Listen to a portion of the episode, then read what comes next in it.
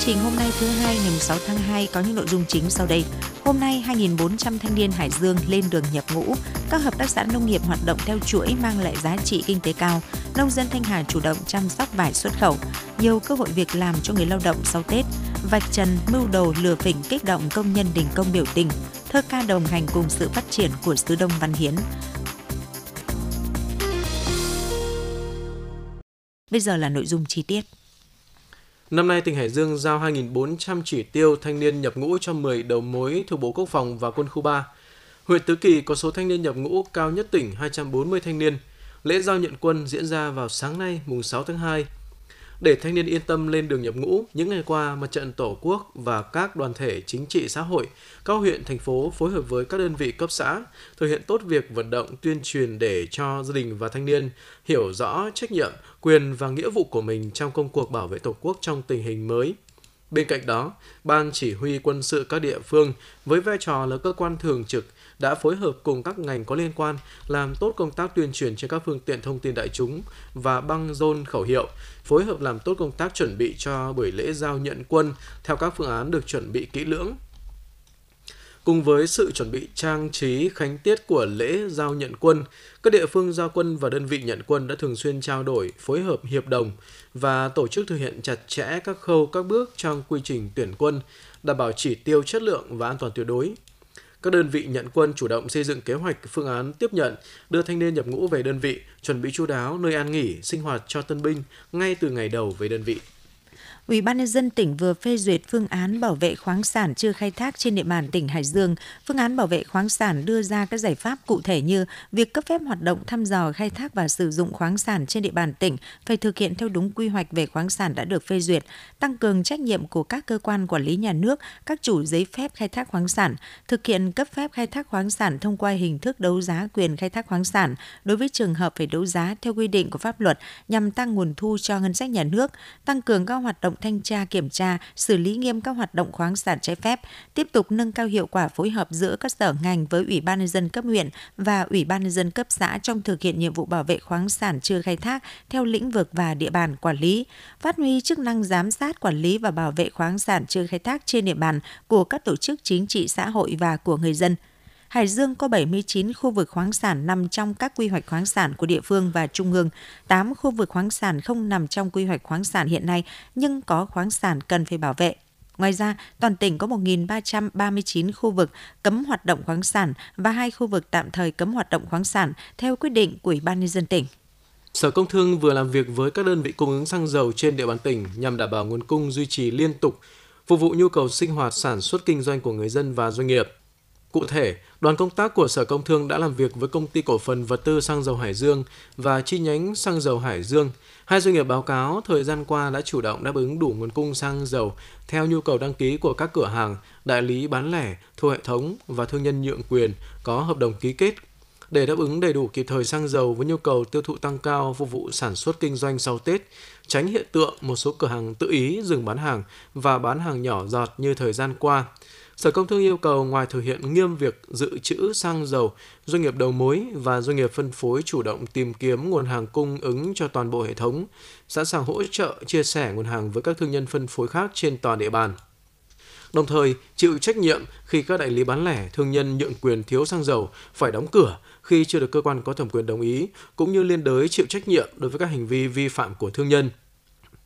Đáng chú ý, qua giám sát và trực tiếp kiểm tra của ngành công thương, trong bối cảnh nguồn cung xăng dầu khan hiếm hơn một năm trở lại đây, nhưng chi nhánh xăng dầu Hải Dương luôn đảm bảo cung ứng cho toàn bộ hệ thống cửa hàng sở hữu trực thuộc, hoạt động liên tục trong mọi tình huống. Ông Tăng Văn Trồi, Giám đốc chi nhánh xăng dầu Hải Dương cho biết. Đối với chi nhánh Hải Dương thuộc công ty xăng dầu 2, tập đoàn xăng dầu Việt Nam, đối với chúng tôi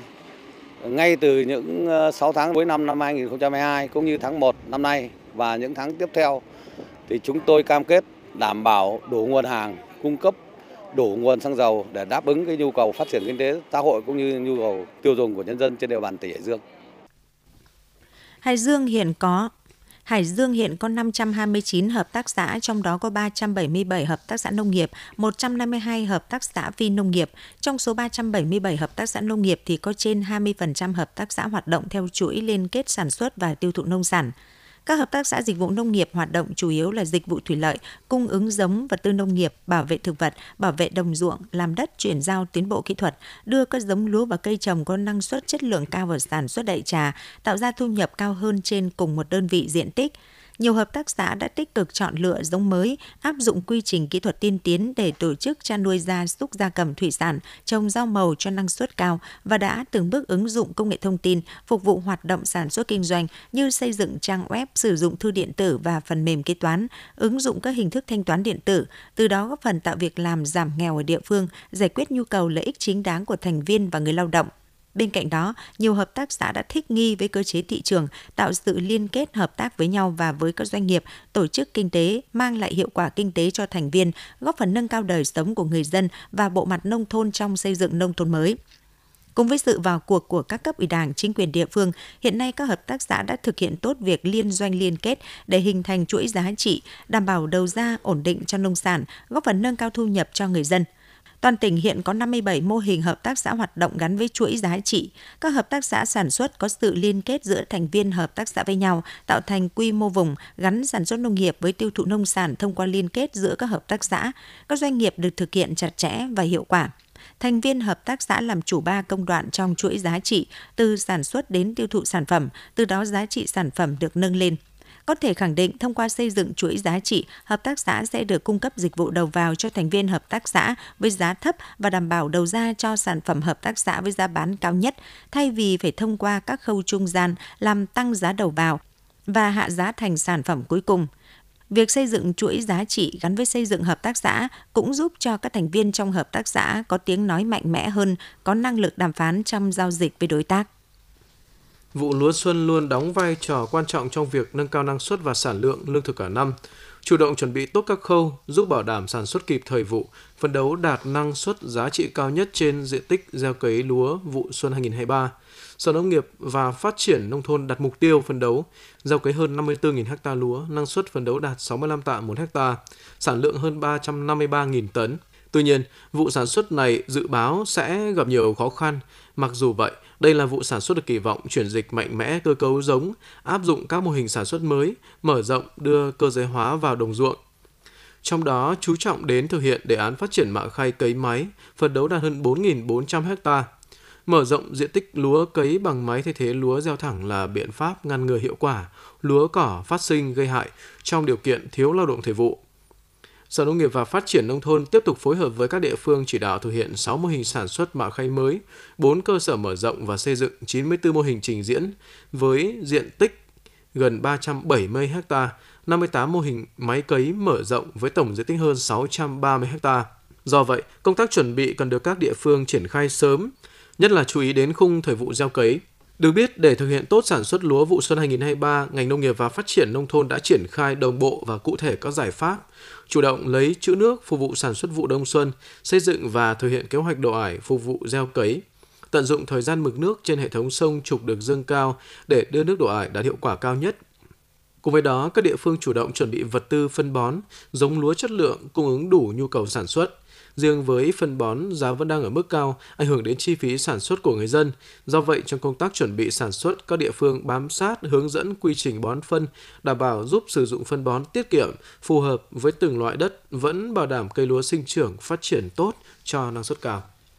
Tính đến hết năm 2022, huyện Thanh Hà có 440 ha vải được công nhận đạt tiêu chuẩn Việt Gáp trong đó có 101 ha được công nhận đạt tiêu chuẩn Global Gap.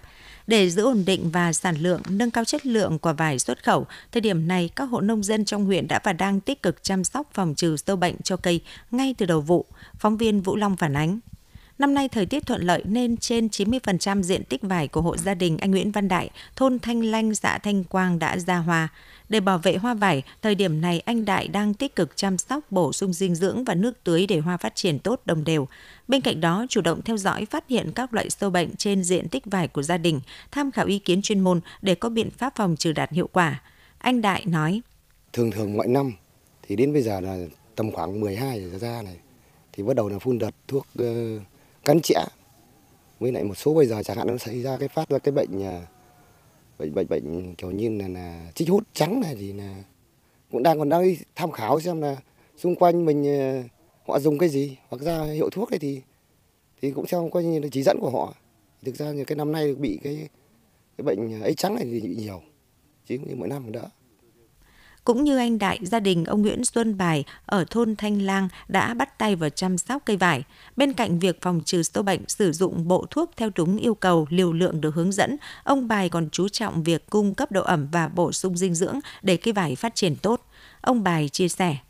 Cái thời tiết nó ấm của cái giai đoạn mà ấm nhiều ấy, là chúng tôi là trường hợp có khi phải bẻ đến hai lần nọc Đấy, và khoanh lại lần thứ hai nữa. Thế thì đến bây giờ thì nói chung là bám vào cái vụ rét nữa thì là bây giờ là hầu như hoa hoàn toàn. Đấy, là hoa tức là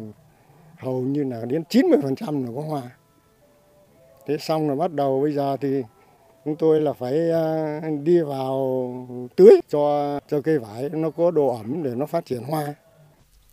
Bằng kinh nghiệm chăm sóc vải xuất khẩu, các anh Đại và ông Bài đều khẳng định chăm sóc vải trong vùng xuất khẩu khó hơn bên ngoài vùng vì có nhiều yêu cầu. Vải để xuất khẩu phải tuyệt đối tuân thủ các quy định như không sử dụng thuốc bảo vệ bị cấm, không để dư lượng thuốc bảo vệ thực vật khi thu hoạch.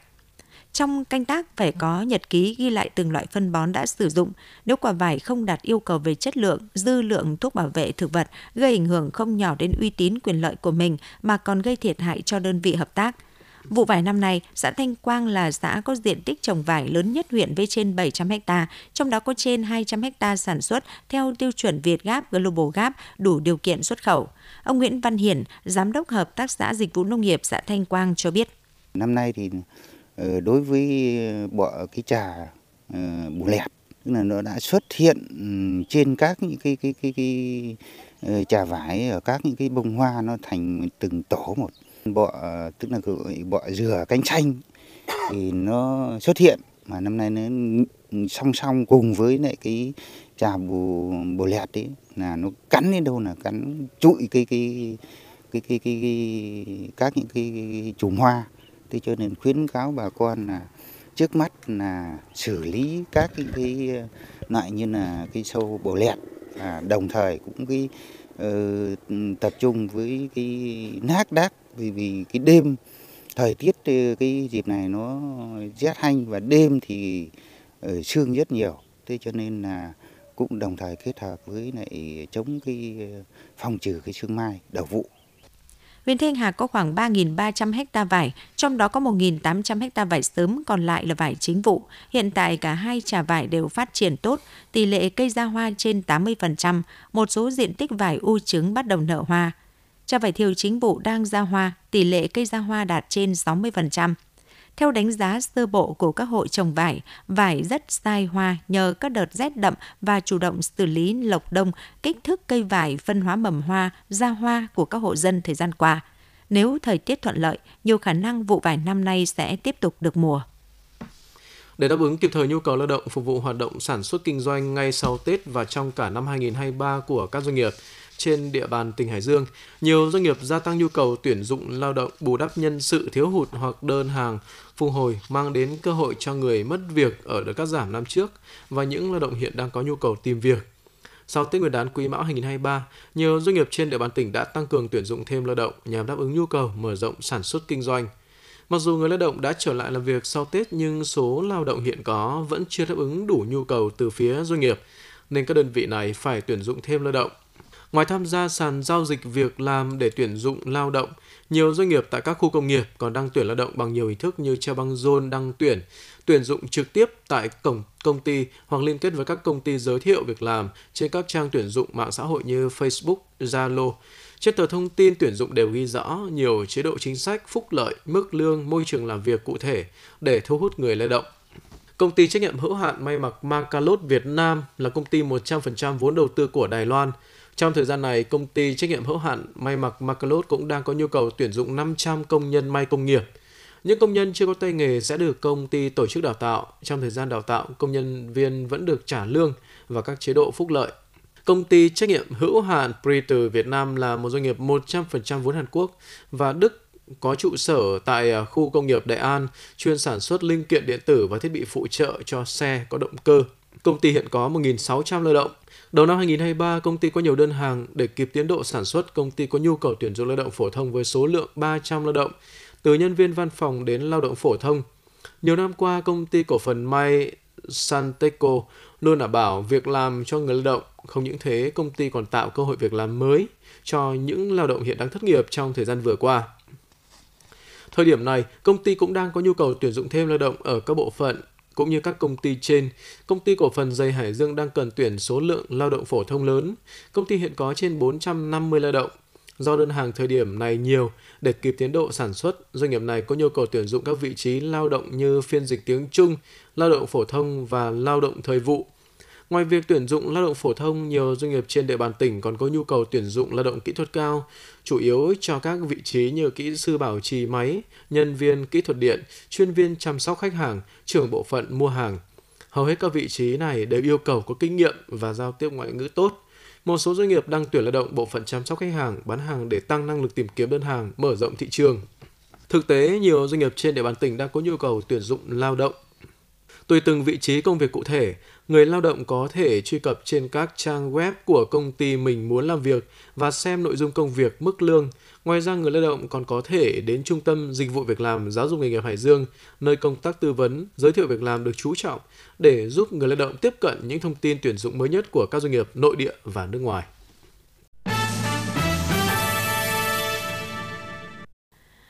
Lợi dụng tình hình khó khăn trong bảo đảm ổn định thu nhập việc làm của một số doanh nghiệp xuất khẩu trong thời gian qua, trên mạng xã hội xuất hiện những bài viết kích động công nhân đình công biểu tình. Các bài viết này phủ nhận vai trò của Công đoàn Việt Nam, cho rằng Công đoàn Việt Nam không đấu tranh đòi tăng lương cho người lao động và rằng chỉ có các tổ chức công đoàn độc lập với Công đoàn Việt Nam mới chăm lo tốt cho quyền lợi của người lao động. Đây là âm mưu nguy hiểm với ý đồ muốn phá hoại ổn định chính trị, phá hoại môi trường đầu tư tại Việt Nam vạch trần mưu đồ lừa phỉnh kích động công nhân đình công biểu tình là nội dung được tác giả Hồ Quang Phương đề cập trong bài viết sau đây được đăng trên báo Quân đội Nhân dân. Mời quý vị và các bạn cùng nghe. Thời gian qua, những khó khăn của tình hình thế giới tác động trực tiếp đến hoạt động sản xuất kinh doanh, quan hệ lao động tại khu vực doanh nghiệp ngoài nhà nước, nhất là tại các doanh nghiệp thâm dụng lao động như da giày, dệt may, gỗ, có ít đơn hàng xuất khẩu, nhiều doanh nghiệp buộc phải giảm việc làm, thậm chí cắt giảm lao động ngay vào thời điểm cuối năm 2022 và cận Tết Quý Mão năm 2023, làm ảnh hưởng đến việc làm thu nhập đời sống của công nhân người lao động do kinh tế thế giới khá ảm đạm, lạm phát cao, nhu cầu tiêu dùng thấp nên theo Tổ chức Lao động Quốc tế ILO, số người thất nghiệp năm 2022 có thể lên tới 207 triệu người. Như thế, bảo đảm việc làm thu nhập cho người lao động đang là khó khăn chung của các nước trên thế giới. Bất chấp thực tế khách quan đó, có quan điểm sai trái được lan truyền trên mạng cho rằng công đoàn Việt Nam hiện nay bỏ mặc, không còn quan tâm tới đấu tranh đòi quyền lợi, không đòi tăng lương cho người lao động mà chỉ quan tâm kết nạp đoàn viên công đoàn. Thực tế là vấn đề đấu tranh đòi tăng lương, yêu cầu bảo vệ quyền lợi cho người lao động luôn là mối quan tâm hàng đầu của Tổng Liên đoàn Lao động Việt Nam. Thực tế là trong các cuộc họp của Hội đồng Tiền lương Quốc gia, tiếng nói của Tổng Liên đoàn Lao động Việt Nam luôn là tiếng nói đầy trọng lượng và rất quyết liệt. Mỗi lần họp bàn về tăng mức lương tối thiểu vùng, đại diện Tổng Liên đoàn Lao động Việt Nam luôn đưa ra một mức đề xuất cao nhất so với các ý kiến khác và đấu tranh quyết liệt với đại diện người sử dụng lao động để bảo vệ đề xuất ấy. Cụ thể, ngay trong năm 2022 vừa qua, từ những đề xuất của Tổng Liên đoàn Lao động Việt Nam trong Hội đồng Tiền lương Quốc gia, ngày 12 tháng 6 năm 2022, Chính phủ đã ban hành nghị định tăng lương tối thiểu vùng đối với người lao động làm việc theo hợp đồng lao động. Nghị định đã có hiệu lực thi hành từ mùng 1 tháng 7 năm 2022. Để bám sát tình hình, Tổng Liên đoàn Lao động Việt Nam yêu cầu các cấp công đoàn chỉ đạo công đoàn cơ sở chủ động tham gia với người sử dụng lao động trong quá trình xây dựng thang bảng lương của doanh nghiệp theo quy định mới về mức lương tối thiểu. Đồng thời, Liên đoàn Lao động tỉnh, thành phố, công đoàn ngành, công đoàn tại các tổng công ty trực thuộc tăng cường phối hợp với các cơ quan chức năng trên địa bàn tham gia kiểm tra, thanh tra, giám sát việc chấp hành pháp luật lao động công đoàn, bảo hiểm xã hội của các doanh nghiệp, nhất là việc thực hiện nghị định của chính phủ. Đồng thời, các cấp công đoàn cũng nắm bắt thông tin tâm tư nguyện vọng của người lao động, kiến nghị với các cơ quan nhà nước có thẩm quyền xử lý kịp thời nghiêm minh các hành vi vi phạm pháp luật lao động, công đoàn, bảo hiểm xã hội. Theo Cục Quan hệ Lao động và Tiền lương Bộ Lao động Thương binh và Xã hội, năm nào nhà nước có điều chỉnh lương tối thiểu vùng thì tiền lương thực tế của người lao động sẽ được tăng cao hơn mức tăng bình quân khoảng 2%. Trong 10 năm qua, tiền lương của người lao động tăng bình quân 6 đến 7% mỗi năm. Năm COVID-19 tác động mạnh, nhà nước không điều chỉnh lương tối thiểu, tỷ lệ tăng có giảm còn 5 đến 6%. Những năm kinh tế phát triển tốt, mức tăng đạt 8 đến 9%. Chỉ khi thiếu giờ làm, tiền lương của người lao động mới phải giảm do doanh nghiệp cũng không có nguồn để bảo đảm. Tuy nhiên, hụt đơn hàng thiếu việc cũng chỉ ở nhóm ngành sản xuất, một số ngành như dịch vụ ăn uống vẫn có sự tăng trưởng.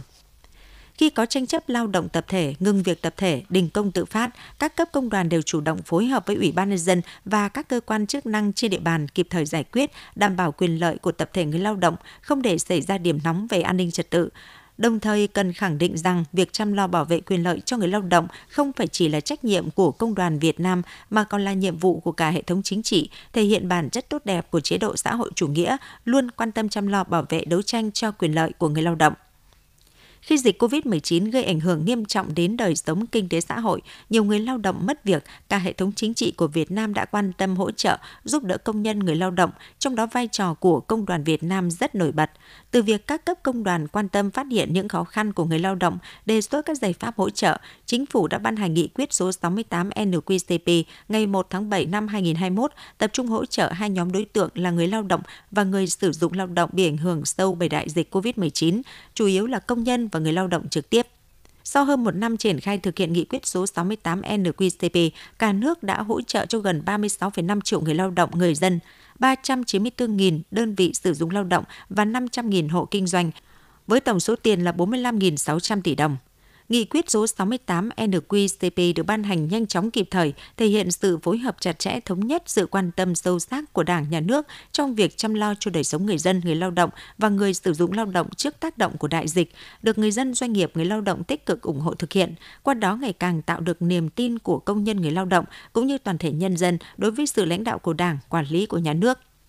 cũng do luôn sâu sát nắm bắt đời sống tâm tư nguyện vọng của công nhân người lao động nên ngay từ cuối quý 3 năm 2022, Tổng Liên đoàn Lao động Việt Nam đã lên kế hoạch chăm lo Tết Quý Mão 2023.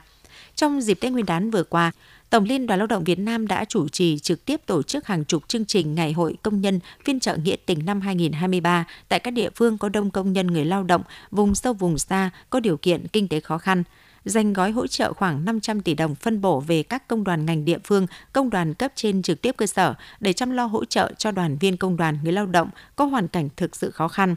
Mức hỗ trợ 500.000 đồng một người, được chi bằng tiền mặt, ước có khoảng 1 triệu đoàn viên công đoàn người lao động có hoàn cảnh khó khăn được hỗ trợ, bằng 10% tổng số đoàn viên công đoàn.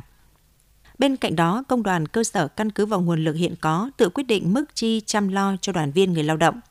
Như thế, có thể thấy ý kiến cho rằng người lao động bị Công đoàn Việt Nam bỏ mặc, Công đoàn Việt Nam không quan tâm đến đấu tranh đòi tăng lương, không quan tâm đấu tranh cho đời sống người lao động là ý kiến hoàn toàn sai trái. Nguy hại hơn nữa là mưu đồ kích động người lao động đình công tự phát, biểu tình để đòi tăng lương cần nhận thức rằng doanh nghiệp chính là môi trường làm việc, là nơi trả lương và bảo đảm đời sống cho người lao động. Vì thế, công nhân người lao động phải có trách nhiệm cùng xây dựng để doanh nghiệp phát triển, từ đó mới có nguồn lực để tăng lương, bảo đảm đời sống. Xây dựng mối quan hệ gắn bó, đảm bảo quyền lợi hài hòa, cùng chia sẻ khó khăn giữa công nhân và người sử dụng lao động là một chủ trương đúng đắn của Công đoàn Việt Nam – môi trường kinh doanh có ổn định thì các doanh nghiệp mới yên tâm đầu tư vào Việt Nam. Do đó, việc kích động công nhân biểu tình đình công tự phát là lừa phỉnh họ, xui họ làm điều sai trái để rồi tự hủy hoại nồi cơm của chính mình có thể khẳng định từ khi ra đời cho tới nay, Công đoàn Việt Nam vẫn luôn là tổ chức có vai trò chính trị quan trọng, có uy tín cao, hiệu quả cao trong việc đấu tranh cho quyền lợi của công nhân người lao động. Chưa có tổ chức nào có thể thay thế vai trò của Công đoàn Việt Nam không sự bôi nhọ xuyên tạc nào có thể phủ nhận được thực tế rõ ràng đó.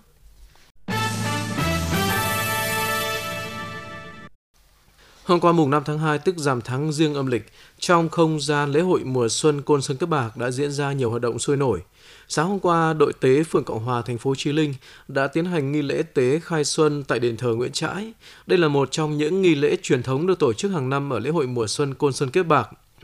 đây cũng là nghi thức mở màn cho hàng loạt các nghi lễ truyền thống, trò chơi dân gian, các hội thi tại lễ hội mùa xuân Côn Sơn Kiếp Bạc năm nay. Ban tổ chức lễ hội mùa xuân Côn Sơn Kiếp Bạc đã tổ chức lễ dâng bánh trưng bánh dày tại chùa Côn Sơn, đền thờ Nguyễn Trãi và đền thờ Trần Nguyên Đán. Lễ phẩm là những chiếc bánh trưng bánh dày do nghệ nhân 12 huyện, thị xã thành phố tại hội thi bánh trưng bánh dày năm nay dâng cúng, cầu mong cho quốc thái dân an, mưa thuận gió hòa, mùa màng tốt tươi, mọi người mọi nhà được ấm no hạnh phúc. Ngay sau lễ dân hương, ban tổ chức đã trao giải cho các đơn vị đạt thành tích cao tại hội thi bánh trưng bánh dày tỉnh Hải Dương năm 2023. Theo đó, ở nội dung gói bánh trưng, giải nhất thuộc về đơn vị thị xã Kinh Môn, giải nhì thuộc về đội nghệ nhân thành phố Chí Linh. Ở nội dung giã bánh dày, giải nhất là đơn vị thành phố Chí Linh, giải nhì thuộc về đơn vị thành phố Hải Dương. Ngoài ra, ban tổ chức còn trao giải cho các đơn vị gói bánh trưng, giã bánh dày nhanh nhất, đẹp nhất và ngon nhất. Tại di tích Côn Sơn cũng đã diễn ra giải cờ tướng lễ hội mùa xuân Côn Sơn Kiếp Bạc năm 2023. Giải do Trung tâm Văn hóa Thông tin Thể thao thành phố Chí Linh tổ chức. Tham dự giải có 32 kỳ thủ đến từ 7 đơn vị xã phường trên địa bàn thành phố Chí Linh. Các kỳ thủ thi đấu nội dung đồng đội và cá nhân với 5 ván đấu theo hệ Thụy Sĩ. Thời gian thi đấu chính thức mỗi ván là 40 phút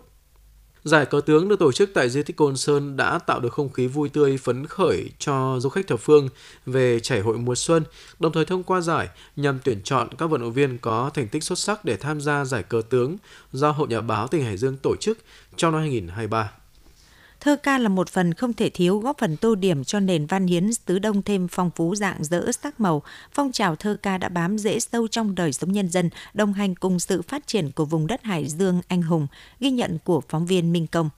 Câu lạc bộ thơ Hải Dương hiện có khoảng 500 thành viên sinh hoạt theo nhiều nhóm tại khắp các huyện thị. Trong suốt quá trình hoạt động, câu lạc bộ đã xuất bản 15 tập thơ, trong đó 12 tập hoa tri thức, 2 tập thơ xứ Đông, một tập đất và người Hải Dương – Mỗi bài thơ trong đó là những cung bậc cảm xúc về tình đất, tình người xứ Đông, tự hào với sự phát triển của đất nước và quê hương Hải Dương. Ông Bùi Bá Tuân, Chủ tịch Câu lạc bộ thơ Hải Dương chia sẻ.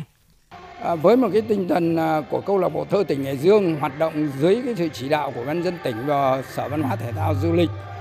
chúng tôi luôn luôn hoạt động à, với một tinh thần à, bám sát chủ trương đường lối của Đảng, bám sát những nghị quyết chung của Đại hội tỉnh Đảng bộ và luôn luôn để đồng hành cùng cả nước, đồng hành với các phong trào văn thơ thơ ca để giữ gìn bản sắc dân tộc và giữ gìn nâng cao cái nền văn hiến ngàn năm văn hiến của tỉnh Hải Dương nói riêng và của toàn quốc nói chung. Sau 3 năm đại dịch, Ngày thơ Việt Nam lần thứ 21 đã được Hội Văn học Nghệ thuật tiếp tục tổ chức trong dịp rằm tháng riêng xuân Quý Mão. Ngày thơ năm nay có chủ đề Hải Dương nhịp điệu mới. Những người yêu thơ đã được thưởng thức những tác phẩm thơ của nhiều tác giả đến từ nhiều câu lạc bộ thơ trong tỉnh như Đường An, Lục Bát Hải Dương, Phú Lương. Đây thực sự là sân chơi ngày hội người yêu thơ làm thơ, có lòng đến với thơ. Bình luận về sự phát triển của thơ ca Hải Dương, nhà thơ Nguyễn Phú Ninh, thành viên ban thơ Hội Văn học Nghệ thuật tỉnh Hải Dương và bà Trương Thị Thương Huyền, Chủ tịch hội chia sẻ. Tỉnh Hải Dương ta là nằm trong trung tâm cái, cái, cái đồng bằng sông Hồng thì nó cũng mang đầy đủ tất cả những cái gì của cái cái, cái nền văn hóa sông Hồng. Ờ, Ở cả từ ngày xưa ngày xưa ca dao rồi đến văn thơ ngày phát triển thì con đường đi của nó bao giờ cũng là một con đường rất riêng khi mà cái con người ta được rèn luyện, được, có một cái cái bản lĩnh chính trị vững vàng rồi, thì cái viết ra của những nhà thơ ấy bao giờ cũng có một cái vững vàng của tâm thế con người. Chỉ có điều là đi như con đường ấy, đi như thế nào, cách nghĩ như thế nào thì đấy là bản chất của thơ. Trong năm vừa qua thì ờ, đội ngũ các tác giả của ban thơ thì cũng ờ, chưa bổ sung được những cái ờ, thành viên trẻ tuổi và đây cũng là một trong những điều mà chúng tôi đang rất chăn trở. Nhịp điệu mới có nghĩa là đã đưa đến ờ, một cái cái cái đời sống mới, một cái nhịp điệu nó mang một cái niềm hy vọng mới. Đó là cái sự hy vọng của tinh thần đoàn kết, của tình yêu thương, của sự nỗ lực vươn lên. Và với thơ thì chắc chắn một điều rằng là với những người làm công tác phong trào của văn học nghệ thuật thì chúng tôi mong rằng À, thơ mãi mãi cất cánh bay cao và thơ không bao giờ lụi tàn với cuộc sống này. Các tác giả thơ luôn bám sát hiện thực cuộc sống, thể hiện cảm xúc, tinh thần trách nhiệm, ý thức công dân để thơ ca bám rễ vào đời sống xã hội. Tình yêu thơ ca trong nhân dân, trong những người làm thơ không bao giờ vơi cạn. Dù trong bất cứ hoàn cảnh nào thì đây luôn là nơi gửi gắm cảm xúc tâm hồn và những chăn trở với cuộc sống. Quý vị và các bạn vừa nghe chương trình Thời sự của Đài Phát thanh Truyền hình Hải Dương, chương trình do Phương Nga Đình Huy Thu Hà thực hiện. Chịu trách nhiệm nội dung Giám đốc Nguyễn Hải Bình,